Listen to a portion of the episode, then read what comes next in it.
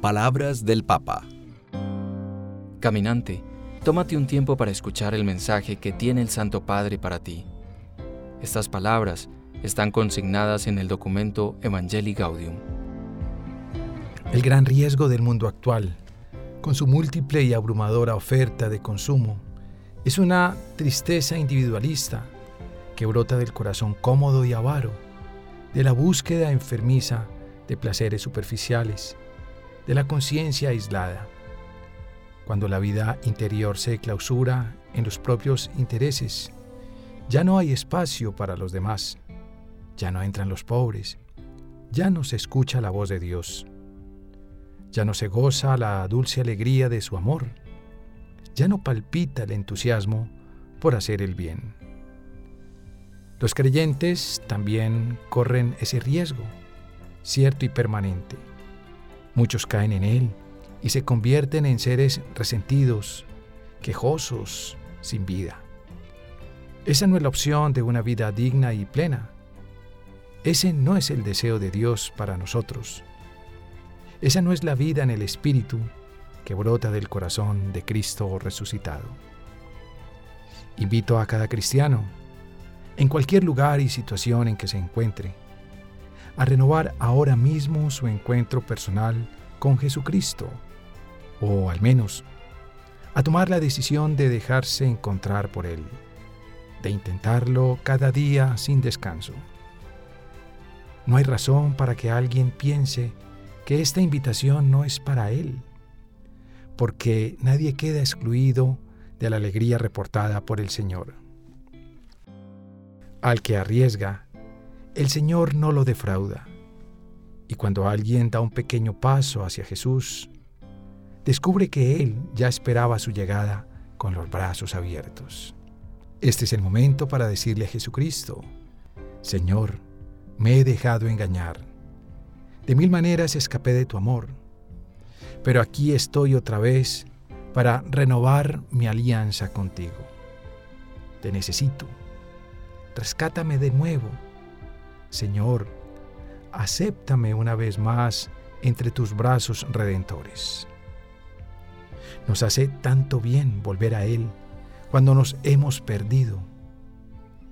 Insisto una vez más, Dios no se cansa nunca de perdonar. Somos nosotros los que nos cansamos de acudir a su misericordia. Aquel que nos invitó a perdonar 70 veces 7 Mateo 18:22 nos da ejemplo. Él perdona 70 veces 7. Nos vuelve a cargar Él sobre sus hombros una y otra vez. Nadie podrá quitarnos la dignidad que nos otorga este amor infinito e inquebrantable. Él nos permite levantar la cabeza y volver a empezar. Con una ternura que nunca nos desilusiona y que siempre puede devolvernos la alegría. No huyamos de la resurrección de Jesús. Nunca nos declaremos muertos, pase lo que pase. Que nada pueda más que su vida que nos lanza hacia adelante. Hay cristianos cuya opción parece ser la de una cuaresma sin Pascua. Pero reconozco que la alegría no se vive del mismo modo en todas las etapas y circunstancias de la vida a veces muy duras. Se adapta y se transforma, y siempre permanece al menos como un brote de luz que nace de la certeza personal de ser infinitamente amado, más allá de todo.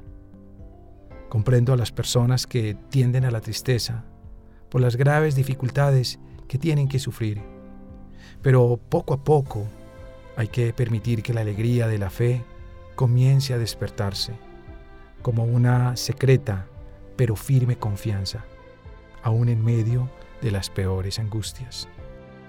Me encuentro lejos de la paz. He olvidado la dicha. Pero algo traigo a la memoria, algo que me hace esperar. Que el amor del Señor no se ha acabado, no se ha agotado su ternura. Mañana tras mañana se renuevan Grande es su fidelidad. Bueno es esperar en silencio la salvación del Señor. Lamentaciones de Jeremías 3, 17, 21, 23, 26. La tentación aparece frecuentemente bajo la forma de excusas o reclamos. Debieran darse innumerables condiciones para que sea posible la alegría. Esto suele suceder porque la sociedad tecnológica ha logrado multiplicar las ocasiones de placer, pero encuentra muy difícil engendrar la alegría. Puedo decir que los gozos más bellos y espontáneos que he visto en mis años de vida son las de personas muy pobres que tienen poco a que aferrarse. También recuerdo la genuina alegría de aquellos que, aun en medio de grandes compromisos profesionales, han sabido conservar un corazón creyente, desprendido y sencillo, de maneras variadas. Esas alegrías beben en la fuente del amor siempre más grande de Dios que se nos manifestó en Jesucristo. No me cansaré de repetir aquellas palabras de Benedicto XVI que nos llevan al centro del Evangelio. No se comienza a ser cristiano por una decisión ética o una gran idea, sino por el encuentro con un acontecimiento, con una persona que da un nuevo horizonte a la vida y con ello una orientación decisiva. Solo gracias a ese encuentro o reencuentro con el amor de Dios, que se convierte en feliz amistad, somos rescatados de nuestra conciencia aislada y de la autorreferencialidad. Llegamos a ser plenamente humanos cuando somos más que humanos, cuando le permitimos a Dios que nos lleve más allá de nosotros mismos para alcanzar nuestro ser más verdadero. Allí está el manantial de la acción evangelizadora. Porque si alguien ha acogido ese amor que le devuelve el sentido de la vida, ¿cómo puede contener el deseo de comunicarlo a otros? Papa Francisco Evangelii Gaudium 1 al 8.